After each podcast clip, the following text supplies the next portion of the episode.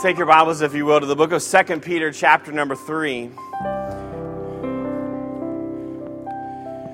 The book of 2 Peter, chapter number 3 this morning. We are continuing our series of messages on love changes everything. Love changes everything, and our focus has been on the family. And today, uh, as we talk about graduation and we talk about uh, coming to a new chapter in our lives. And um, for some of you that are experiencing that as you um, tell your graduates or, or, others, you know, goodbye from your home and into a next uh, phase in their life, it, it, can be a change. And so today we're going to be challenged to look at um, experiencing the power of grace in our homes, experiencing the power of grace in our homes. We've been, we've been dealing with this idea of grace and everything that we do as it comes to our homes. And so today, uh, just for a few moments, I want to share with you about uh, experiencing that, the power of grace in our home. Today, as we celebrate our graduates, their high school years are behind them and their future is before them. Uh, certainly, what an amazing opportunity that they have. The, the, the, uh, the, the idea of graduating from high school and the idea of graduating from college and and uh, just so many things ahead. There was been a there's a story about a pilot who uh, had been on a very long flight, and the crew was very tired. This was even more apparent by the rough landing that they had. Anybody ever had a rough landing on an aircraft? Right? It's just been a long day. This particular airline had the policy, though, that the pilot must stand by the door as the people exited to thank them for flying with the airline. Well, the truth was the pilot was dreading it based upon the landing. And, uh, and so he was dreading this because of the landing, but he stood faithfully by. Surprisingly enough, the people filed off and none said a word. They were just probably happy to be on the ground. Then came the last passenger, an elderly lady walking with a cane. And as she got up to the captain, she said, Can I ask you a question? Sure, answered the captain. She said, Did we land or were we shot down?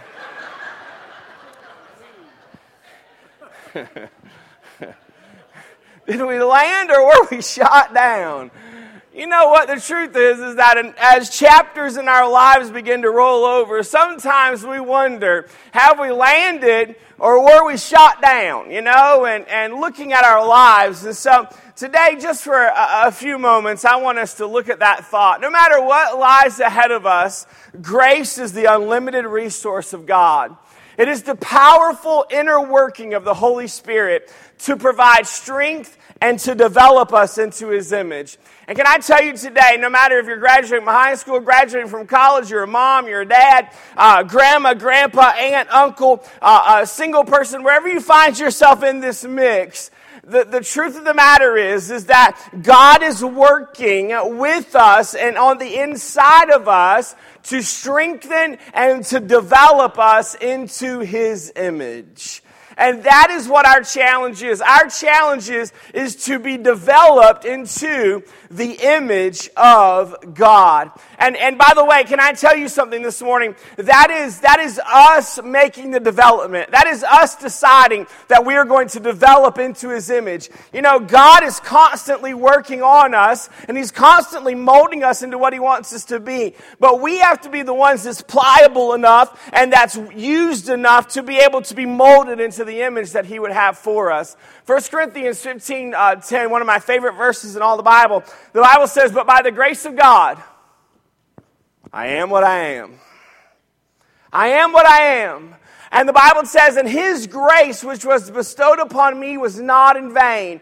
But I labored more abundantly than they all, yet not I, but the grace of God which was with me. Listen, if there could ever be something that we could get out of this, is that Paul reminds us that by the grace of God, I am who I am. Don't try to be something that you're not, just be who you are. Let me say that again. Stop trying to be something that you're not, just be who you are. You know, uh, we always strive and we always think, boy, if I could be like this person or that person, if I could have these accomplishments or that accomplishment. Listen, there's a lot of things that I wish that I could do, but I can't. But I want, there's one thing I do know. I am but I am by the grace of God. God made me just the way that He wanted me. He designed me just the way that He wanted me to be. He designed me with my emotions. He designed me with my, my, my psychological makeup. He designed me with my looks. He designed everything about me. And I need to realize that I am what I am by His grace. And I need to accept that. If you have your Bibles, if you're standing with me, 2 Peter chapter number 3, just two verses this morning. 2 Peter chapter 3, starting in verse number 17.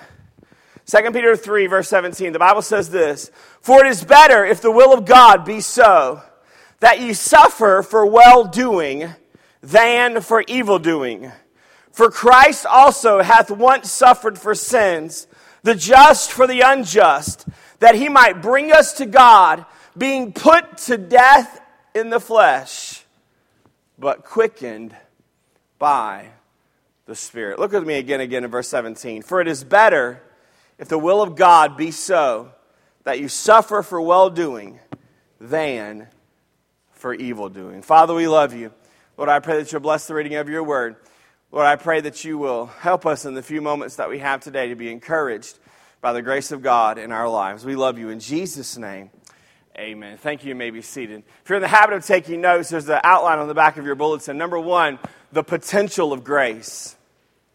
The potential of grace. I remember when I walked across my, the stage in my high school. Um, by the way, I graduated in the top five of my class, in case anybody's wondering. There were only five of us. That is a true story. But when I walked across my, my uh, high school uh, graduation night that night, and, and I walked across and I shook the president's hand, and he shook my hand, and this is what he said to me. He said, Son, you've got a lot of potential. I appreciate that. But then he said this, and I'll never forget it. He was whispering it in my ear. He said, Son, you got a lot of potential. But it's up to you to tap into it. And from that day on, I realized something that as I took my diploma and I graduated from high school, that now it was up to me to figure out through God's help whether or not I was going to be a success or whether or not I was going to do what God did not want me to do. You say, Pastor, did you always make the right choices? Absolutely not. There are some choices I wish I could go back and change, but I can't. And I believe if we were all honest here this morning, we'd all say the same thing. There are some things that we cannot change. But I want to tell you something this morning that, that each one of you have, and especially to our graduates, that the potential of grace in our lives is amazing if we will just allow God to permeate that grace into our lives. Can I tell you this that we will never reach our potential apart from grace? We will never reach our potential apart from grace. Because you see, grace is what ex- is extended to me so that I can keep going whenever I make mistakes. I can keep going whenever I do things that maybe I should not do. And, and in order to reach my full potential, I have to understand the grace of God. First of all, God's grace will strengthen the Christian. God's grace will strengthen the Christian. I need to know that my strength and my comfort and everything that I need is in grace. I bet each one of these graduates could say that over the past two or three weeks, they've spent many a night up all night long.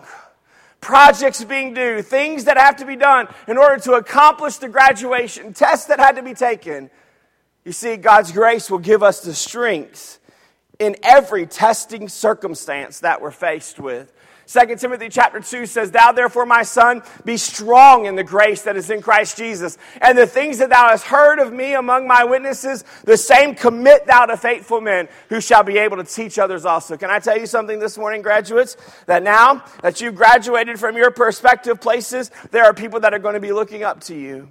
There are going to be people that, that are now uh, uh, looking toward and, and at you uh, because they see that, that accomplishment, they see that potential in mind, and they're going to be, they're going to be resting and, and, and trusting in you. And the only way that we can determine that, the only way that we can handle that is to understand that it's the grace of God that has allowed me to get to where I am. All the accomplishments, everything that we've done in our lives is all because of Jesus Christ. Please don't ever forget that.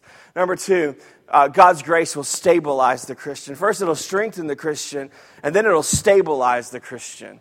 It'll stabilize you. The Bible says in Colossians chapter 2, as you have therefore received Christ Jesus the Lord, what does it say? So walk ye in him. Walk ye in him, rooted and built up in him, established in the faith as you have been taught, abounding therein with thanksgiving. Listen to me, graduates, this morning. You're going to leave this place and you're going to go to different areas of your life. Some of you are going away to college. Some of you are continuing college. Uh, uh, and, and here's where we're at. You're going to get to that place, as Pastor Parker said, where your faith is going to be tested. And that is the moment that we find out how rooted we really are. Can I tell you something, church, this morning? Some of you here, every single day of your life, your faith is tested. And you're trying to figure out how deep the roots go. I remember growing up, and we lived in a double wide mobile home in Jacksonville, Florida, on 10 acres. And behind us was acres that had not been, uh, uh, it, was, it was trees and lots of limbs and, and just debris. And I remember when the storms would come, my dad would say, When the storm's over, we have to go clean up. And I often would ask my dad, why? Why do we have to go clean up? Why, why is it that all this debris gets thrown all over our yard and all over our house? And this is what he would say because the roots aren't very deep, son. And you know what? That's exactly what it's like in the Christian life.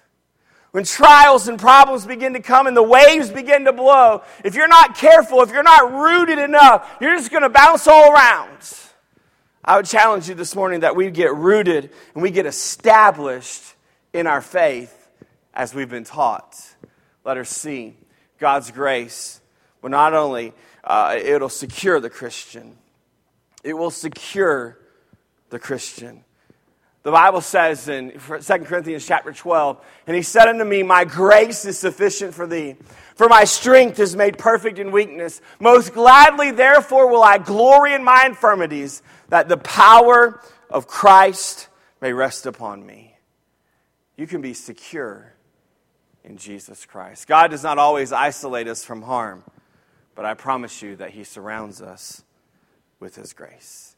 He surrounds us with his grace. Number two, the prevention of grace. You said, Pastor, what are you talking about? Look at me in verse number 17 again. Verse number 17.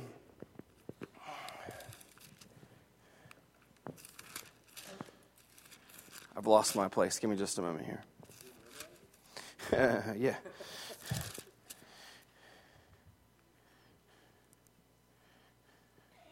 Here we go. Verse 17. For it is better, if the will of God be so, that you suffer for well doing than for evil doing. That you suffer for well doing rather than evil doing. The prevention of grace. In other words, what prevents grace in my life? Well, what will prevent grace in my life is evil doing. The things that, that are happening in my life, if I'm deciding that I'm going to do things that are contrary to the Word of God, it is going to prevent grace from being in my life. It is going to prevent me from doing the things that I should be doing. First of all, beware lest you forget what you already know.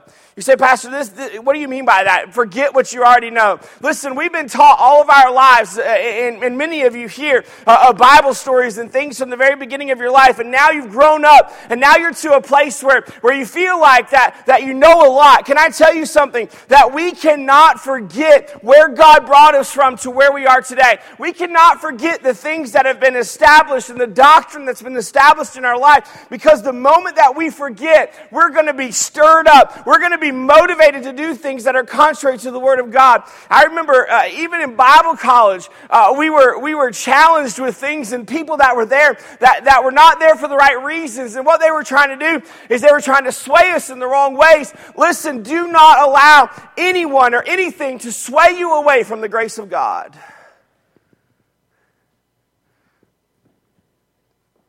We can't even allow any of our government officials or any of our uh, uh, cities or any of our uh, uh, uh, uh main figures in our life to, to try to convince us and try to pull us away from the grace of God. I don't know about you, but I, we should not be running from the grace of God. We should be running to the grace of God in this day and age. Some people need to understand that, that we need to be stirred up. Certainly, we need to be stirred up. What do we need to be stirred up about? We need to be stirred up that God is still alive and He's still well, and that there's still a mission to do, and that the grace of God is still abounding in our hearts and our lives. Listen, beware lest you forget what you already know. Our knowledge needs to be translated into our lifestyle. You said, Pastor, it's not about the things that we do on the outside that, that, that is relational to salvation. I understand that, but it's certainly relational to our Christian life. We should not live a double standard. The Bible says the double minded man is unstable in all of his ways. Who I am here is who I need to be out there. Are you with me? I, I need to understand that my what I know and the things that I have, they need to be applied to my life. The other day, I was uh, I went in, in, to the minute market, the same minute market I was telling you about a few weeks ago, where I met the man. This is true. I went, and the cashier was the same person. And he looked at me, and I, of course, I had my note. He said, "You're the pastor." I said, "That's right. I'm the pastor." And this is what he said to me. He said, Would you pray with me right now? Sure, I'll pray with you. I prayed with him. I didn't know what his need was.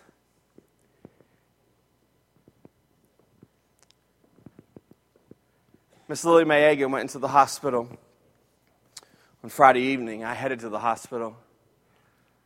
When I arrived, do you know who was sitting in the waiting room? The man from the minute market. I don't even know his name. I walked to the doors and I said, I'm here to see Mrs. Agan. He came and stood right beside me. And this is all he said to me, and he walked away. He said, Pastor, I told you I needed prayer. And he turned around and walked away. You say, What are you trying to say, Pastor? I'm trying to say that our knowledge needs to be translated into our lifestyle. People need to know that we care. My mentor once told me people don't care how much you know until they know how much you care. You know what? That is so very true. People don't care how much you know until they know how much you care. And can I tell you that our lifestyle, our knowledge that we have needs to be translated. And what does it need to be translated? It needs to be translated into the grace of God. Listen, we don't, we don't need to be judgmental. We don't need to, to look at people's appearances and the things that they say and have and, and decide whether or not we're going to be involved in their life. Listen, the knowledge that we have says that God loves everyone.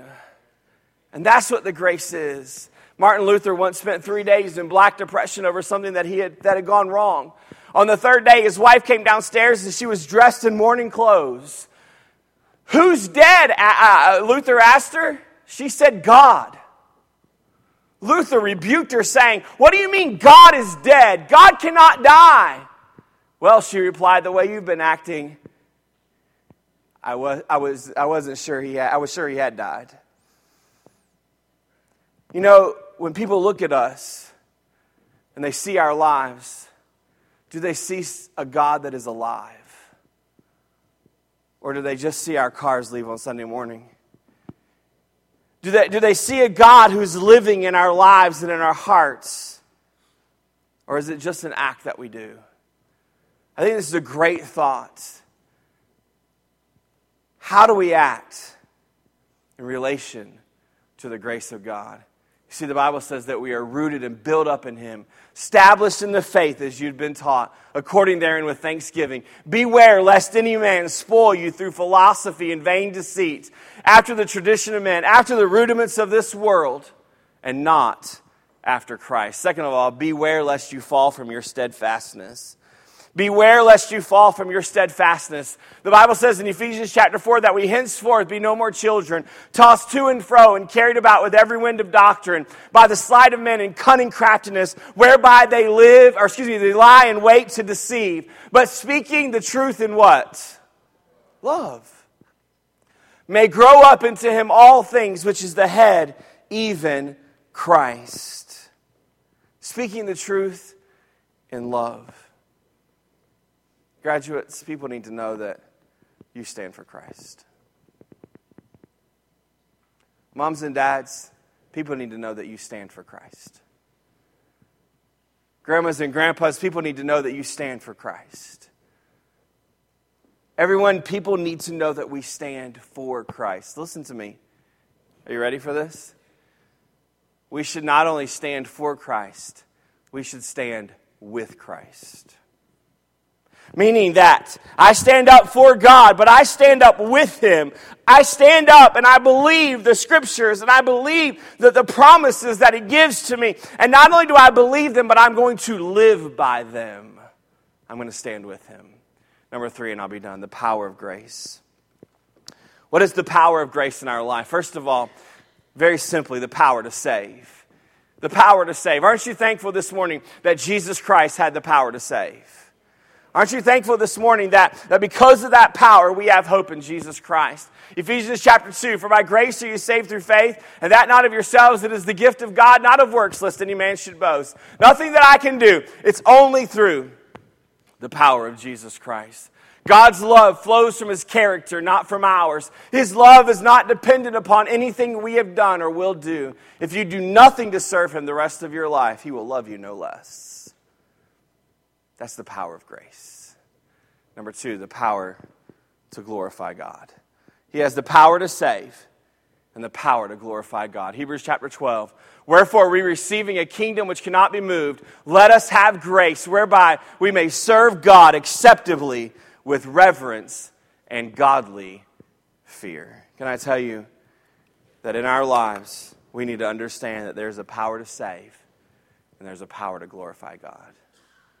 Listen to me, church, this morning. I know this is a very quick and simplistic message, but I want you to know something.